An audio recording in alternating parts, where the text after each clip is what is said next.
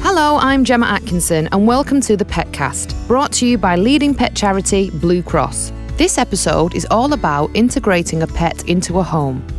They are an addition to your family. They're not just a pet that you can pick up when it suits you. They have a, an awful lot of requirements that you need to be able to meet in order for them to be happy and fulfilled. Ryan Neile is a senior animal behaviourist at the Blue Cross. Ryan and his team help animals adapt to the transition to being rehomed. And last year, Blue Cross helped over 9,000 animals through its rehoming services. On this episode, Ryan stresses the importance of us learning to communicate effectively with our pets. There's no real misbehaviour, there's just behaviour. It's just not always compatible with the world that we live in. Also with me is Gemma Merna. Gemma is known to many for her role in Hollyoaks, and she gives me her advice on integrating a new dog into a home with other dogs. I found, to be honest, the third one the easiest to train. I don't know if it's just because I'd kind of learnt so much from the first two. Within like two days, she was going outside for a wee. Um, she was waiting at the back door. And that's what we do on the Petcast. We have candid conversations around the big issues facing pet lovers like me and you, with some of the UK's leading pet experts on hand to give us their best tips, tricks, and guidance. So, Ryan, welcome to the Petcast. Now, you've been with Blue Cross for a long, long time. How did you get started? Well, I I started volunteering when I was about thirteen. So a friend of mine was uh, was volunteering and told me about it. So I went along, just fell in love with it, and um, after school I would race down there and spend a couple of hours working with the, with the pets, and then I got a weekend job, and it just went from there. And I've been there for about twenty nine years now. Wow. And at the minute, you're currently the you're the senior animal behaviourist. So, what does that entitle day to day? What do you have to do? I manage a, a, team of really amazingly talented behaviourists, and we help to support the pets that come into Blue Cross that might be struggling with behaviour issues, um, things that might be preventing them from living a really successful, happy life. Um, that can be things like simple training issues or more complicated behaviour problems. Um, and then we also work with the owners that take the pets on. So if you take a Blue Cross pet on and and you have an issue that relates to their behaviour, then then we can support those people too. So we'll, we'll have lengthy telephone conversations, or we'll drive out to see them in their homes, or they'll come and see us. And essentially, it's a service which is designed to um, really help people and pets get the most out of their relationship. Um, we teach pets to better understand the, the, human world that they're expected to live in. Um, and we also help owners to understand the subtle language that their pets might be, you know, um, using in an mm. attempt to communicate. So, what advice would you would you say to someone? What are the things to consider if they're thinking of getting a pet? Yes. So, I think everybody needs to really think long and hard about whether um, they have the time, they have the, the money, eh, you know, to be able to, to keep a pet. And pets can be again really massively varied. If we're talking about a cat, that's a completely different lifestyle than mm-hmm. if you were getting a dog. And then we're talking about dogs. I mean, dogs, you know, range um, massively. You can have a very small Chihuahua compared to a large, larger breed that needs an awful lot more mental stimulation and physical exercise. So there's a, there's a lot of homework to do before making that decision. Mm. It's almost like one of your children, essentially. It's an extra family member. Yeah. It's not just something you can rehome and then think, oh, if it don't work, I'll just send it back. It's fine. Yeah, absolutely. I think that they are all all pets are individuals. Um, no two are, are, like just like people. We're mm. all we're all really you know um, completely individual. Um, and and yeah, they're they're a massive massive investment. They are an addition to your family. They're not just a pet that you can pick up when it suits you. They have a, an awful lot of requirements that you need to be able to meet in order for them to be happy and fulfilled.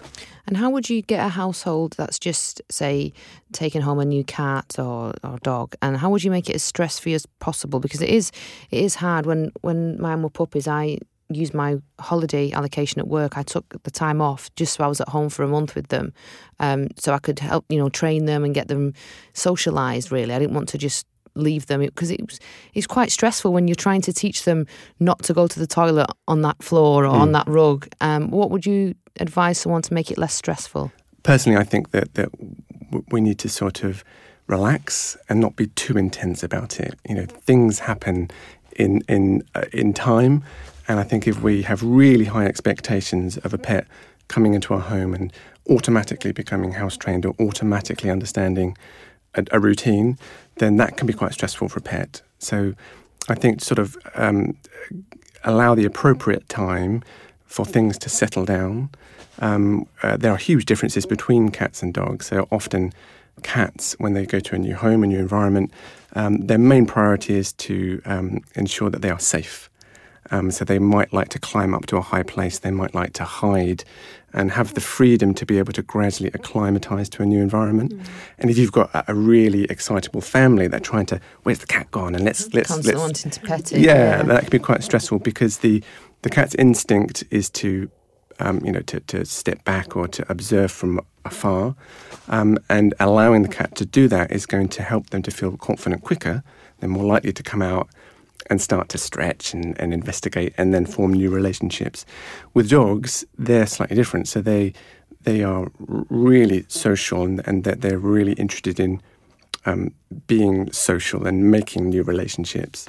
But again, if we're too intense, if we're constantly playing with them, touching them, inviting our friends around to see them, then they can get really exhausted really quickly. See, I read somewhere it's important to have, they say, get your house ready for a new arrival. Um, we were advised to um, get a crate and a nice bed in it and, uh, you know, a blanket over half of it, just so, not to, to put them in as punishment or anything, but leave the door open just so if they ever felt it was a bit too much, they had somewhere to go and retreat. Um, is, is that important to have, you know, the house ready? Massively, yes, yes. And if you're getting a pet from Blue Cross, one thing that, that you're going to get is some really fantastic tailored advice. Um, we get some stray pets that come in, so we don't know an awful lot about their previous life, but we do get to know them whilst they're in our care. Uh, some pets will come in from homes, and we have a wealth of information that um, that will enable us to tailor specific advice about how to settle them in. So, some dogs, if we're talking about dogs, we'll definitely recommend something like a crate not not to lock them in, but to give them a really their own uh, space. Uh, if, yeah, if they want. Yeah, to. and it's it's an increased sense of security. It's like a little den that they can disappear in when things get a little bit too busy. Some dogs we may not um, feel the need to recommend that, but it's always good to think about. Um, you know, um, you know, are there any sort of uh, uh um, dangerous? You know, if you've got a house that opens a, a door onto a main road, yeah do you want to, or do you need to put like a stair? Gate? I was going to ask you that. There must be like, you, you, when we have a new baby, you baby proof the house. Yeah. Is it essential to pet proof it yeah. if you've got little, you know, new yeah. pets? Things like, you know, anything that you, um, that's really precious that you wouldn't want to be chewed or weed on, then you can temporarily move that out of the mm-hmm. way. Um, have a stair gate that, that will prevent a dog from rushing onto a busy road. Um, cats, as I was saying, that you know they have a tendency to want to climb up and hide, so they can disappear through the smallest of gaps. Um, and some owners might might think the cats have escaped, but actually they've just disappeared within the home, and they, they, will come out when they're ready. Yeah. yeah. they're so independent, yeah. aren't they? They just do their own thing. Um, I wanted to speak to you about pets and children. Um, my daughter, she's seven months now, and I got asked loads and loads of questions when I was pregnant about what we were going to do with the dogs when she arrived, and it for me, it was just like, what do you mean? What we're going to do with them? Mm. We won't be doing anything with them. And a lot of people, I know everyone's under different circumstances, they kind of have a fear of bringing a new child into a home where pets already live, or vice versa, having you know they want to rehome an animal, um, but they're they're worried how their son or daughter will take to a new cat, or you know, what would you advise them? Yes, yes. I, I, in in my job, you know, I, I, do get that that feedback quite regularly. That uh, a lot of new parents can feel really worried about the do's and the don'ts, um, because all dogs are individuals um, I think you know it's better to have tailored, specific advice about your your individual dog. Mm. But I think that yeah, some some forethought about the inevitable changes that are going to occur. Um, you know, if if before you have children, your dog is the center of your universe, mm. then obviously when you have babies come in, there's only so many hours in the day, and yeah. there are going to have to be changes. And um, you know, a lot of people can feel quite guilty that you know they might not have as much time for the dog as they used to, but dogs are really adaptable. Um, and uh, I think if, you, if you're really consistent with the changes that you want to make, there's no reason why everybody can't get along really, really well. Yeah, mine, mine have been great. In fact, my spaniel knew I was pregnant before I did. He used to follow me around and put his head on my tummy. Wow. And I was thinking, what on, what on earth are you yeah. doing? And then I found out five weeks later that I was expecting. So they do have a kind of the sixth sense, and, and now she's here. They're so protective of her in a good way. They'll just Yeah. sleep under a cot, and if I'm walking around the room with her, they're following me around, and That's kind amazing. of they all want to they want to be near her, which which I think is great. Yeah. Um, thank you, Ryan. Stay with me. Uh, I'm going to bring in our next guest, though. She's an award winning, fabulous actress, uh, a yoga teacher, personal trainer, but most importantly, she is a huge, huge dog lover. Welcome, Gemma Merna. Hello. Hi. Hi. Now, Gemma, you've got three dogs at the moment, is that right? Yes, I Right. have. Tell us all. What breeds, names, sizes, everything. Okay, so my firstborn, as I always Yeah. say, is Phoebe. She's my Westie, um, and she's 12. And then the second middle child, which uh, is always a bit of a problem, is Cole, our um, St. Bernard, and he's 11 and a half. And then I have a third, uh, St, well, second St. Bernard, which is my third um, dog, and she's Paige, and she's 10 and a half. Wow, so two big breeds and one well, small breeds are Mm-hmm. Yeah. Westie, aren't they? Yeah, we had one. Yeah. And and and have you always been a dog person? Did you always want a house full of dogs? Well, we always had dogs when I was younger, and I was really scared of big dogs. Um, we had a boxer, and um, I think it was really it came from my mum. She was just a bit scared of big dogs, and and that fear kind of passed on to me. Um, and I just it was kind of controlling my life a little bit too much. We got my husband's um, mum and dad a Labrador, and then I was fine when it was a puppy, and then as soon as it got big, I was like, oh, I can't go near it, and I was just like, this needs to stop. So I got myself a St Bernard to get over the fear, Oh, wow. and um, I think it's having him from a pup, then growing and. I think there was there was one point where I tried to take a chewing stick off him and he started to growl at me and I was like, oh and then I thought, no, I'm the boss. And I kind of adapted it and and from that moment he just had so much respect for me and you realise that the big dogs are just so gorgeous. It, I find that all the time when I'm walking Cole, everyone's like, oh he's so big or other dogs are very frightened of him because obviously he's so mm. big and he just wants to play with everybody but he just can't sometimes he falls into other dogs because he can't Yeah. stop himself in time when he's running. And you So- said, we're talking of other dogs, you said your firstborn Phoebe, the Westie. How did um, Phoebe cope with, like when you were integrating new dogs? I mean, obviously you'll probably have tips as well, you know, how to integrate new dogs. Yeah, so what we did with Phoebe, um, we let them meet on the park first and then took them home to our home. And they had like one cuddle where she kind of snuggled into him. And then from that moment, they were just like never cuddle, but always like they just wanted to play. Play fight all Yeah. the time, and they've still got that relationship now. Um, they're just always mischievous together. The third one, uh, Paige, when we brought Paige in, them two were a little bit older. So Paige is kind of, she just does her own thing. She's, like you said, personalities of dogs are just completely different. She just like, she'll play for a little bit, but then she'll just go by When she's had herself. enough, she'll. Yeah, she likes her own company, Paige, where them two like to be together all the time still. It's interesting you said about meeting at a park. One of our other guests, uh, guests we had, Karen, she's got three rescue dogs. Yeah.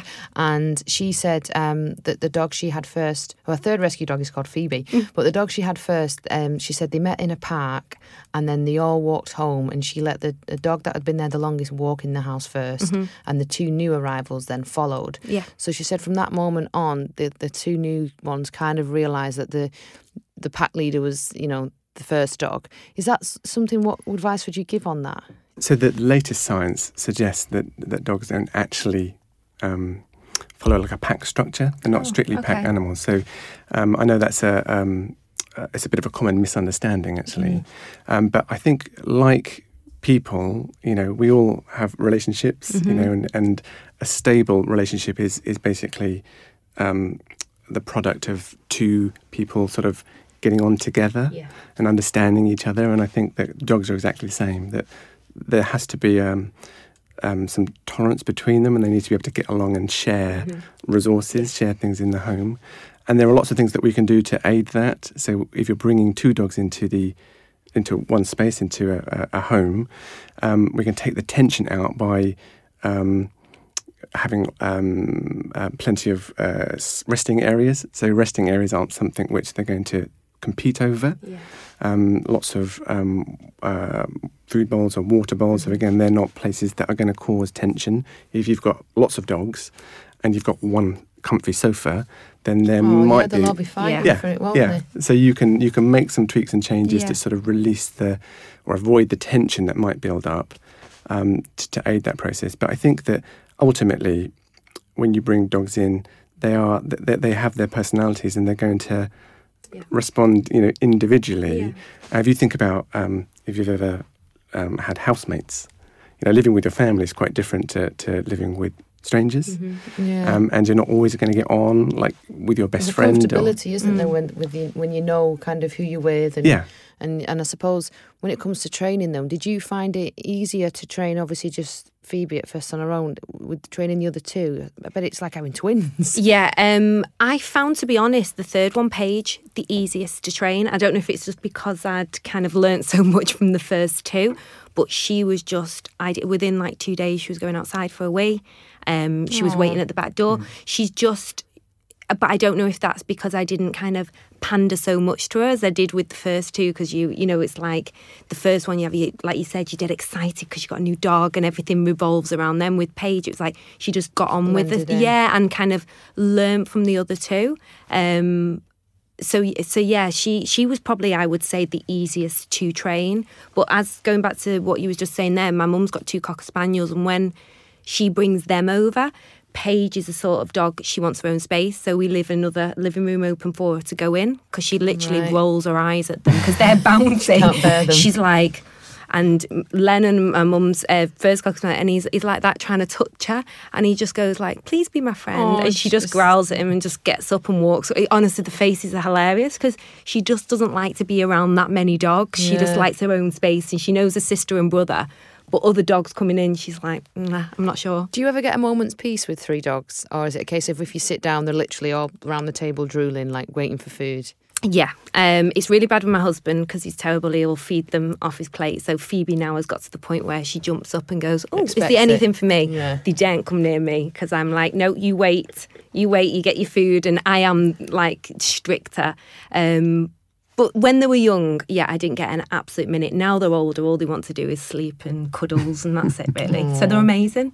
And how, how important, Ryan, would you say it is? Like, obviously, they don't speak human pets. So, how important is it to understand uh, your animal before you start to, to, to train it, really? Hugely, absolutely hugely. So I think um, um, if you're if, if we're talking about training, then you need to understand the individual that you want to be teaching. So for me, you know, if you're wanting to encourage me to learn a new behaviour by rewarding me with peanut butter, I don't like peanut butter. So you know, my motivation to to put Yeah. the work in is not going to be as strong as if you know the fact that I like chocolate. Ollie's was cheese. Okay, yeah, there you do go. anything for cheese. Oh, or- God, Yeah. like that for cheese. yeah. So if you, if you if you if you know what makes your pet tick and you can use a reward that they really want, then you can make them really enthusiastic about learning. Um, and then if you're really consistent, as as Yeah. you are with your Yeah. dogs when you're eating, Yeah. the consistent message is you know if you- if you do this, I'm going to reward you with that. Then you're more likely to see behaviour starting to to Yeah. Become more established. It's when we're really inconsistent. You know, one minute Mm. um, I want you to do this. Now I've changed my mind. Mm. That's harder for dogs to sort of understand. Um, you know how to develop a an established habit. Yeah. It confuses me. I always think when you see cats, like they're notoriously harder to train. I've read cats than dogs, and they use cat flaps, and they're so timid to start with. How would you train a cat to? It sounds silly to use a cat flap because it's it's something that people will they'll hopefully have in their house if they have a cat anyway, Yeah. and you know they need to know how to use it. Yeah. So cats will they, they, they have an instinctive desire to want to go outside um, because because they're predators. They're, they're going to want to go out and perform sort of natural behaviours outside, and they also find it really important to establish a, a, a territory outside and to to make sure that that territory is sort of well well patrolled. Um, so there's a there's a motivation inside the cat to want to go outside, and if you give them the option, they normally take it. So propping Mm. up the cat flap is usually enough for them to discover how to, to do it. But in in the cases where um, some cats might be worried about the fact the cat flap, we'll often prop it up.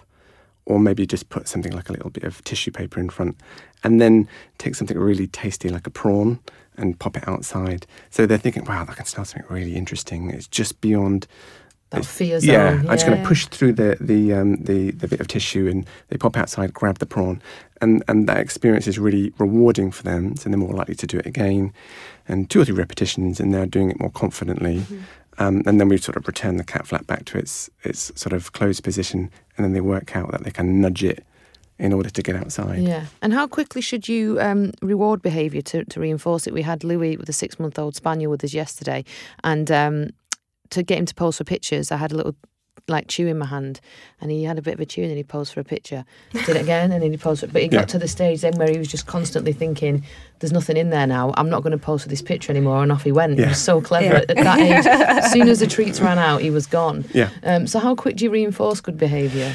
as soon as so we want to be rewarding dogs for for doing what we want them to do Mm-hmm. and we want to be doing it with really good timing so when when we see it we need to be rewarding them and we need to be really generous and we need to be continually rewarding them for doing the things that we like and I can't really, you know, um, emphasize that, that that's really, really important that we it's don't. within so many seconds. Yeah. isn't it? I read about that. Yeah. It's like within like five seconds, you've got to reward them straight away. So we, we use Oh. like a marker word. So if, if we want the dog to sit, then we'll say something like yes. So when the bum the dog's bum touches the floor, say yes. And then we've got about two two or three seconds to then produce a reward to, to give them.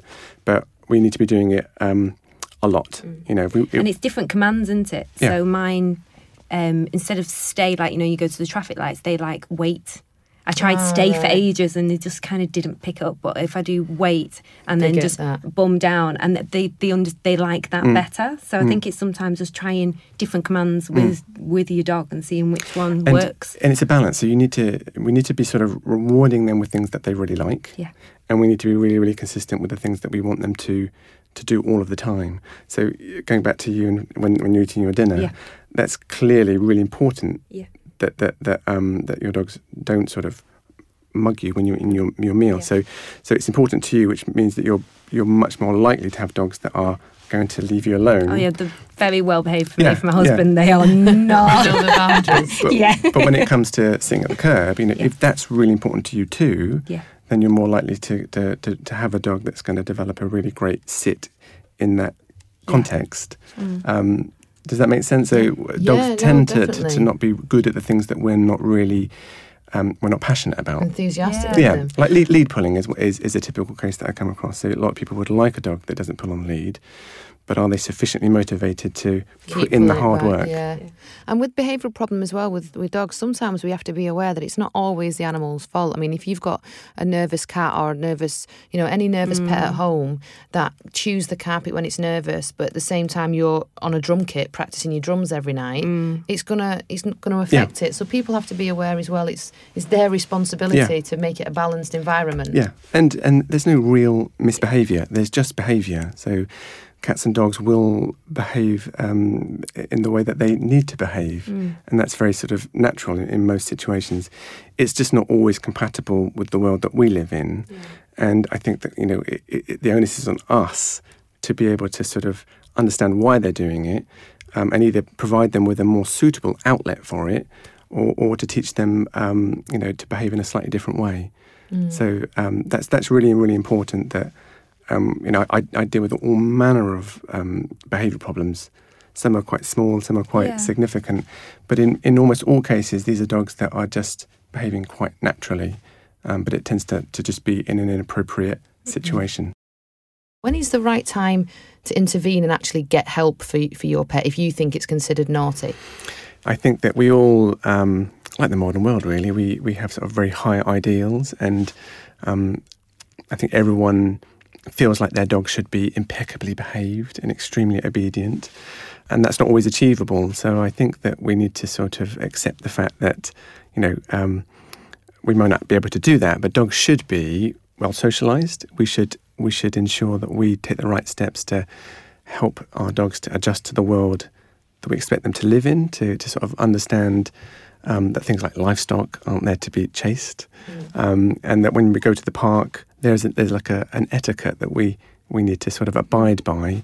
Um, so encouraging dogs to um, play appropriately with each other and to be recalled by their owners. I think a recall is one of the most important things you can teach a dog because that one day might save save their life if they're running towards a main road or yeah. or towards something um, equally as dangerous. But I think that as to when to intervene, I think it's dependent on the individual.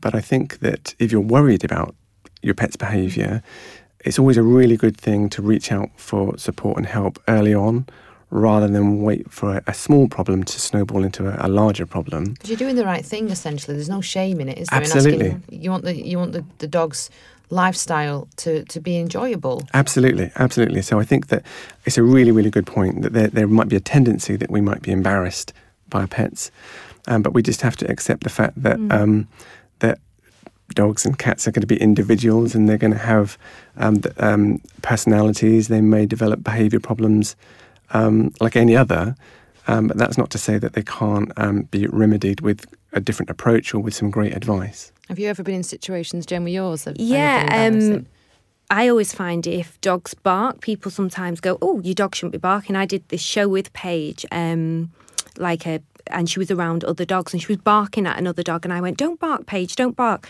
And the dog trainer there told me um, never to stop your dog from barking because he's just communicating and giving the sign. But I do think that's the world that we kind of live in now. We want this perfect dog that doesn't bark, Yeah. that stays by our side. And at the end of the day, the animals and they communicate with each other through barking, through growling, through, you know, licking the nose or whatever. Yeah. They're all like their little community. And when they're playing, sometimes they can play a little bit rough and other, I've, with my St. Bernard, you know, he's 10 and a half stone. People go, oh, Crikey. but he's just playing and that's all it is. It's just he's a bit bigger. So I think um, sometimes I think we can kind of put a bit too much pressure on ourselves for our dogs to be perfect Yeah. and just allow them to be animals. Yeah, but Louis was breaking wind all day yesterday. when we just said keep him out of this room because we don't want him in this room. Um, before you both go, I want to ask you both uh, the one tip uh, for someone who's listening to this petcast who is about to bring a new pet home. What's the one thing you would you would say to them um, about about the pet? My mine would be that it's going to be hopefully the best experience and you know to just love them and, and they'll show you love back and hopefully it goes well but what would your one tip be for them just really understanding, you know, um, them as an individual, um, and and and how they came to be. So if we're talking about dogs, what their origins are, what their breed purpose is, and provide them f- with a life in which they can really reach their potential. So you're meeting their needs, so they can properly express all the behaviours they need in order to be a proper dog. and also really um, think about being being there for them as well. You know, I think people have such busy lives now, Yeah. and I've noticed myself with not working so many hours how much better behaved my dogs are now. So I yeah, Yeah. so much better for for me being there a little bit more for them and being a bit more consistent with the timings. Um, of they know when I'm going out and when I'm coming back, and I know it's not ideal for everybody, but I just think just being there a little bit more in the house and maybe kind of just be a bit more consistent with them and just have patience with them as well. Because when they first come into the home it's it's scary for them as it is for the family Yeah. and you just got to have patience and just let them settle in. I found with mine that I they like a routine, and um, I was saying Norman that he has a, a tablet every morning for his allergy, Norman, and he has it in a bit of cheese. And on the mornings that I sometimes forget to give it him after his food, he's following me around, and I'm like, "What? What's the matter with you?" He's under my Yeah. feet, and he's looking at me doing his head tilt, and Yeah. then I'll go.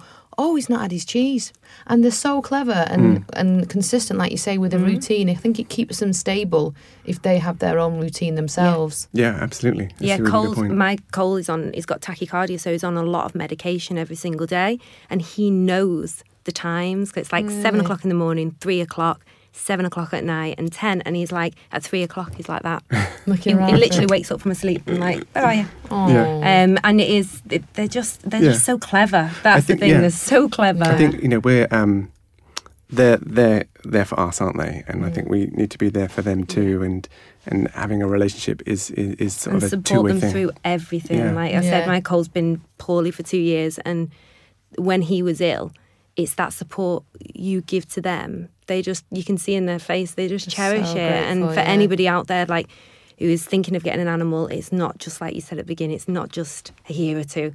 It's a li- their lifetime. You've got to be there Mm. till the very, very end for them, and just give them the best life possible. Yeah, well, that's Hear, a lovely hear. note to yeah, end on. absolutely. Uh, Ryan Neile, Blue Cross Senior Animal Behaviourist, and Gemma Merna, thank you so much for joining us. Thank us. you. Thank you. That's it for this petcast, but there's tons more information on our website, so head over to bluecross.org.uk forward slash podcast. Whether you've got a moggy or a mongrel, a Syrian hamster or Shire horse, Blue Cross have got you covered. If you've enjoyed the episode, feel free to share it with a fellow pet lover or write us a review on your podcast app, which will help people find it more easily. I'm Gemma Atkinson. The Petcast is a Bengal media production for Blue Cross.